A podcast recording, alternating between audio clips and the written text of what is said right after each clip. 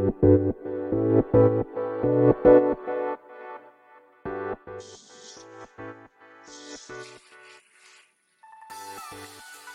い、始まりました。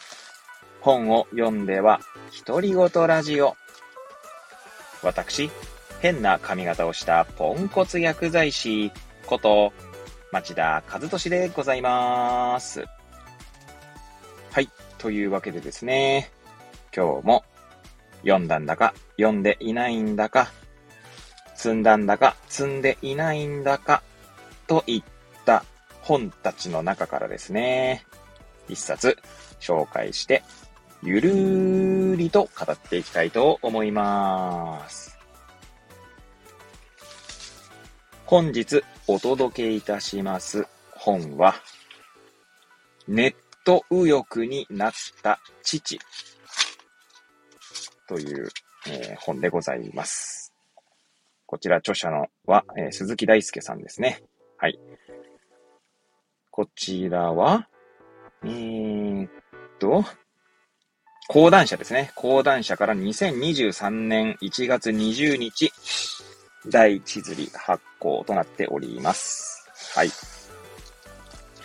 では、いつものようにですね、この本と出会ったきっかけ、そして本書の内容を紹介し、最後、独り言という3部構成でいきたいと思います。はい。きっかけでございますが、こちらはですね、私が、まあ、毎日聞いていて、まあ、なおかつですね、まあ、コメントをして、まあ、しまいにはですね、コメント職人という風に呼ばれるようになったですね、 Voicy の荒木博行のブックカフェですね。そちらで紹介された本なんですね。はい。で、まあ面白そうだなと思って、行きつけの本屋さんであります、桑畑書店さんに注文して購入した本でございます。はい。で、まだですね、購入はしたものの読んではいないんですね。はい。で、まあなんでですね、購入しようかと思ったかというと、もちろん荒木マスターの話が面白かったというのもあるんですが、まあ、以前どこかこの番組でも紹介したかと思うんですけど、私の中のですね、なんだろうな、まあ、強烈なというと語弊がありますけど、中学時代ですね、多感な時期の出来事というか思い出として、家族というか父親ですね。父親が言っていた、まあ、言説と、その時中学校の家庭科の先生が言ってた言説っていうのの、まあ、あまりの真逆さというんでしょうかね。物差しの反対側にあるような言説の間に挟まれて、何なんだろうなぁと、こう、悶々としてた記憶っていうのは結構あるんですね。で、まあ、その時の話としては、家庭科の先生はですね、まあ、めっちゃくちゃ左翼っていうんですかね。めちゃくちゃ左翼的というか、左寄りなんですね。しかもかなり、まあ、過激と言っても過言ではないかもしれないですね。かなり行動的だったので、まあ、家庭科の先生なのに家庭科の話しないで、歴史の話したりとか、今思えばですけどね。で、卒業式とか、始業式とか、入学式とかの時には、えー、国家斉唱反対とかっていうぐらいなので結構過激なのかなと思ってましたね。で、対してですね、まあ私の父は、そんなに過激ではないんですけど、どっちかっていうと右寄りって感じですかね。まあ真ん中、まあ左と右の真ん中があったとして、まあそのちょうど真ん中から若干右寄りかなっていうぐらいな感じですね。なので、こう、その間に挟まれたですね、私はですね、まあ、特にその、まあ今、いわゆる、まあエビデンスって言うと語弊があるかもしれませんが、なんかそういった知識ベースの背景もないままにですね、まあ今もそんなないんですけど、なんかこう、悶々としていたんですね。うん。別にその家庭科の先生は嫌いじゃなかったんですよ。先生と人としてね。ですし、当然父親のことは嫌いじゃないです。ないので、なんかこう、なんていうんですかね、ある種こう、引き、引き裂かれるような感覚とでも言いましょうか。その人間的に全くこう、まあ、なんだろうな、好きではない人が、なんかこう過激なこと言ってたらですね、まあ、その人ごと嫌いになればいいんじゃないかっていうふうにも思うんですけど、まあ、ある種その言説だけちょっとどうなのみたいな感じだったので、まあ、そんな中ですね、なんかこう、すごいこう、もやもやしたのを今でも思い、覚えています。はい。まあそんな感じで、まあ若干右寄りだった父というのもあって、このネット右翼になった父っていうタイトルがですね、なんとなくこう、まあ刺さったというか、はい。そんな感じで手に取ってみたわけでございます。はい。では、まあ本書の内容紹介ですね。で、も私の番組はですね、内容紹介って言っても読んで紹介してるわけじゃないので、帯や目次の文言から、まあ、本書の内容を紹介とさせていただきたいと思います。まず、帯ですね。帯、表紙側の帯にはこんな文言が書かれております。なぜヘイトスラングを口にする父。テレビの報道番組に毒づき続ける父。受けした右傾右に傾くってことですね。受けした YouTube チャンネルを垂れ流す父。老いて受け化した父と子供たちの分断。現代の家族病に融和の道はあるか。ルポライターの長男が挑んだ家族再生の道筋。童貞かな？どっちかな？ちょ、はい。えー、ちょっと私、毎回漢字がね、後でちゃんと調べておきます。はい。そして背表紙側の帯にはこんな文言が書かれております。本書の内容。社会的弱者に自己責任論をかざし、喧嘩、研中ワードを使うようになった父。息子は言葉を失い、心を閉ざしてしまう。父はいつからなぜネット右翼になってしまったのか。父は本当にネット右翼だったのか。そもそもネット右翼の定義とは、保守とは何か。対話の回復を拒んだまま、末期癌の父を見とってしまった息子は苦悩し、これは、なんだこれは。ボン、モンモン、ん？ボン、煩悩の煩に悶々の悶なんだな。多分これ、違うかな。はい、すいません。えー、そのまま続けます。父と家族の間にできた分断は不可避だったのか？解消は不可能なのか？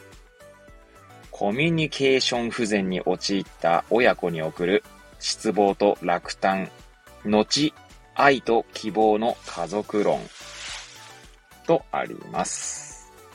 はい。では、目次の文言を紹介していきたいんですけど、こちらはですね、その前に最後というか、244ページですね、の本なんですが、そちらが大きく分けて6章ですね。はい。で、込み出しというか、見出しを紹介していくと結構な時間になりそうなので、まあ、内容というか、目次のタイトルだけ紹介していきたいと思います。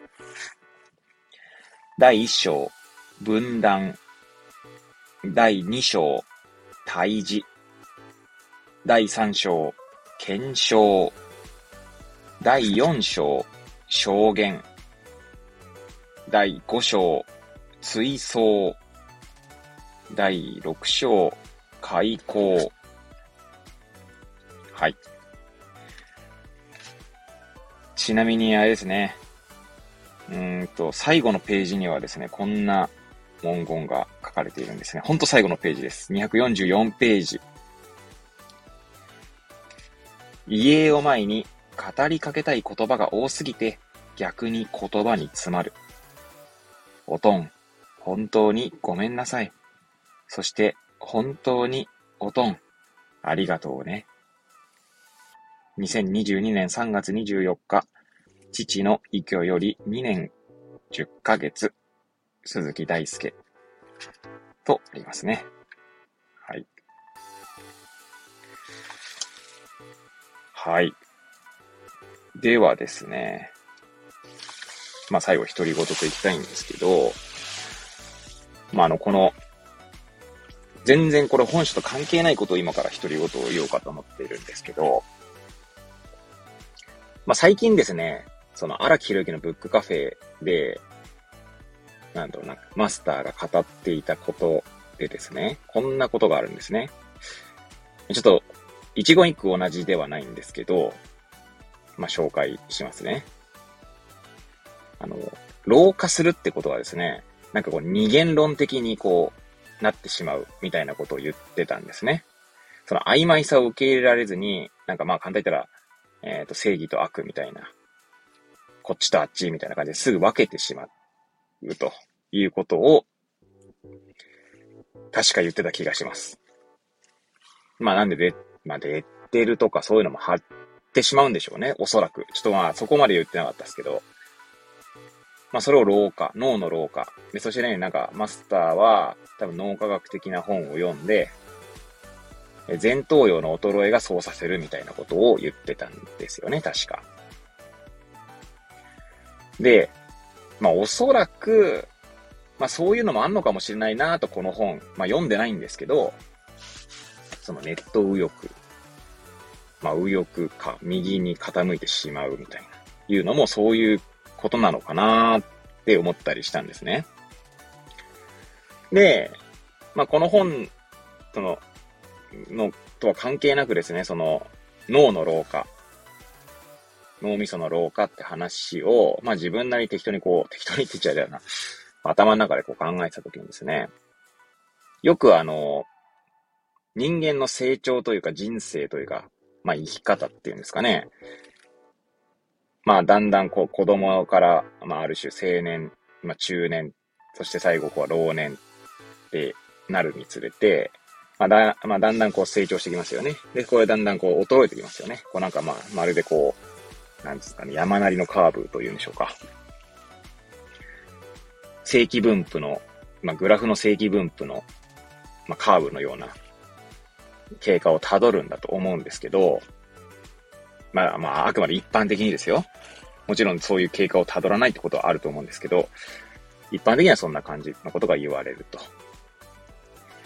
で、まあこれをですね、まあ私が、まあ これは私のまあ、適当に考えたことなので、合ってるとか間違ってるとかそういう話じゃないんですけど、ただ語りたいから独り言として語ってるんですけれども、まあ論理というか理性と、まあ、感覚、本能的なところで、こう、その二つの軸というんでしょうかね、考えてみると、まあ、子供の頃、赤ちゃんから、まあ、だんだんこう、まあ、赤ちゃんの状態であれば、基本的にはその本能的なんですよね。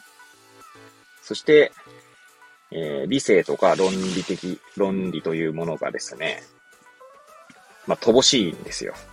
で、それが様々な経験をして、様々な知識を蓄えていくことで、多分本能的なところが、まあ理性とか、まあ社会性とでもいいんでしょうかね。そういったところによって、こう、覆われてですね。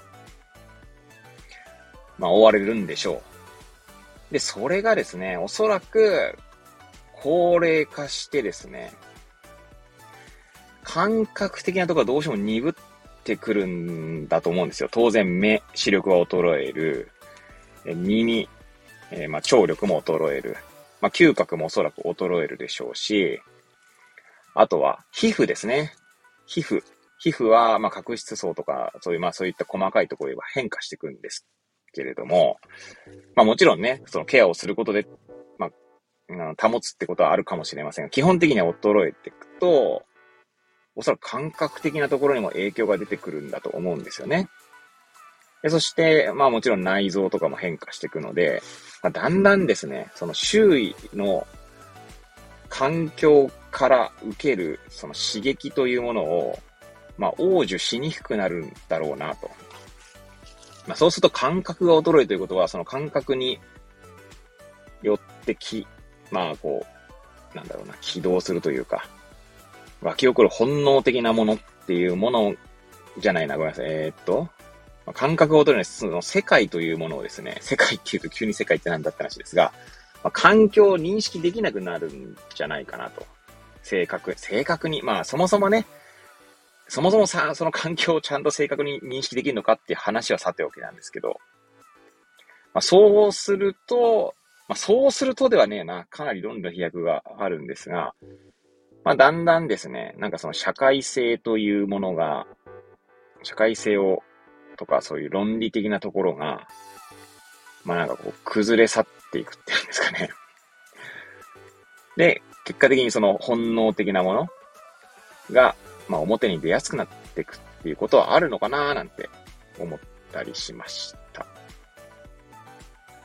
なんか言っててよくわかんなくなってきましたね まあなんか、うん、なんか今自分でも言ってよくわかんなくなってたんで、多分この整理がですね、自分なりの整理がうまくいってない証拠なんだろうなと思うんですけど、まあなんとなくぼんやりそんなことを考えている途中だよっていう、その途中経過で今喋ってます はい。まあなぜですね、その、まあ前頭葉の衰えとその脳の衰えが、なんつうんだろうな、その、解像度細かく、細かい解像度で見れなくなっていくのかっていうことです。ことにつながるのかなと考えた結果、まあいろいろそういうふうに考えたんですけどね。あ、そうだ、思い出した。まあ視力だけで言うとですね、まあ視力の衰えっていうのは、まあよりその境目っていうのが、分かりにくくなってくんだと思うんですよね。解像度っていう意味で言ってもそうだと思うんですけど、あの、高画質のテレビと低画質のテレビ。まあ、低画質どころか、あの 昔のバーチャーファイターでしたっけか。あの、ワンとかってすごいこうカクカクしたポリゴンなんですよね。だ今で言うとマイクラみたいな感じですかね。でもだんだんこう、なんていうんですかね、そのより解解像度っていうかそのビットが細かくなればなるほど、より滑らかな表現ができるようになるんですよね。滑らかな表現ができるっていうのは、まあ、ある種視力がいい状態と言えるのかなと思うので、そうするとですね、まあなんかぼんやりとその境目が分かりづらくなってくる。つまり解像度が荒くなってくるんじゃないかなと。で解像度が荒いってことは、例えば、まあ、その、なんていうんですか。まあ、この本のタイトルで言えば、まあ、ネット右翼っていう風な言葉でくくられる人たちの中でも多分いろいろいると思うんですよね。そのネット右翼の濃淡みたいな。だからそれも一色単にしちゃうんじゃないかなと。だからその視力というところだけで言うと、まあ、荒い理解しかできなくなると。いうことが、まあ、当然入力される情報ですね。脳の方に行く情報自体が荒いので、当然その、それによって脳の方の回路もうまく、まあ、作動しないというんでしょうかね。まあ、そういう傾向になるのかななんて思い、思ったりしました。まあなんか今適当に語ってるので、なんかちょっとこう、どっかで言葉にしたいななんて思うので、どっかでノートでですね、書いてみたいななんて今ぼんやりと思っております。はい。いやー、なんだか自分でよくわかんなくなってきましたけどね。まあ、独り言なんでいいとしましょう。はい。ということで、本日は、ネット右翼になった父という本をお届けいたしました。くだらない私の番組ではございますが、また遊びに来ていただけると嬉しゅうございます。そして、そして、備考欄にですね、リンクを貼っておりますけれども、ノートの方にですね、本を読んでは独り言ノートということで毎日記事を投稿しております。お時間ありましたらそちらの方にもですね、遊びに来ていただけると嬉しゅうございます。それではまた次回お会いいたしましょう。ごきげんよう。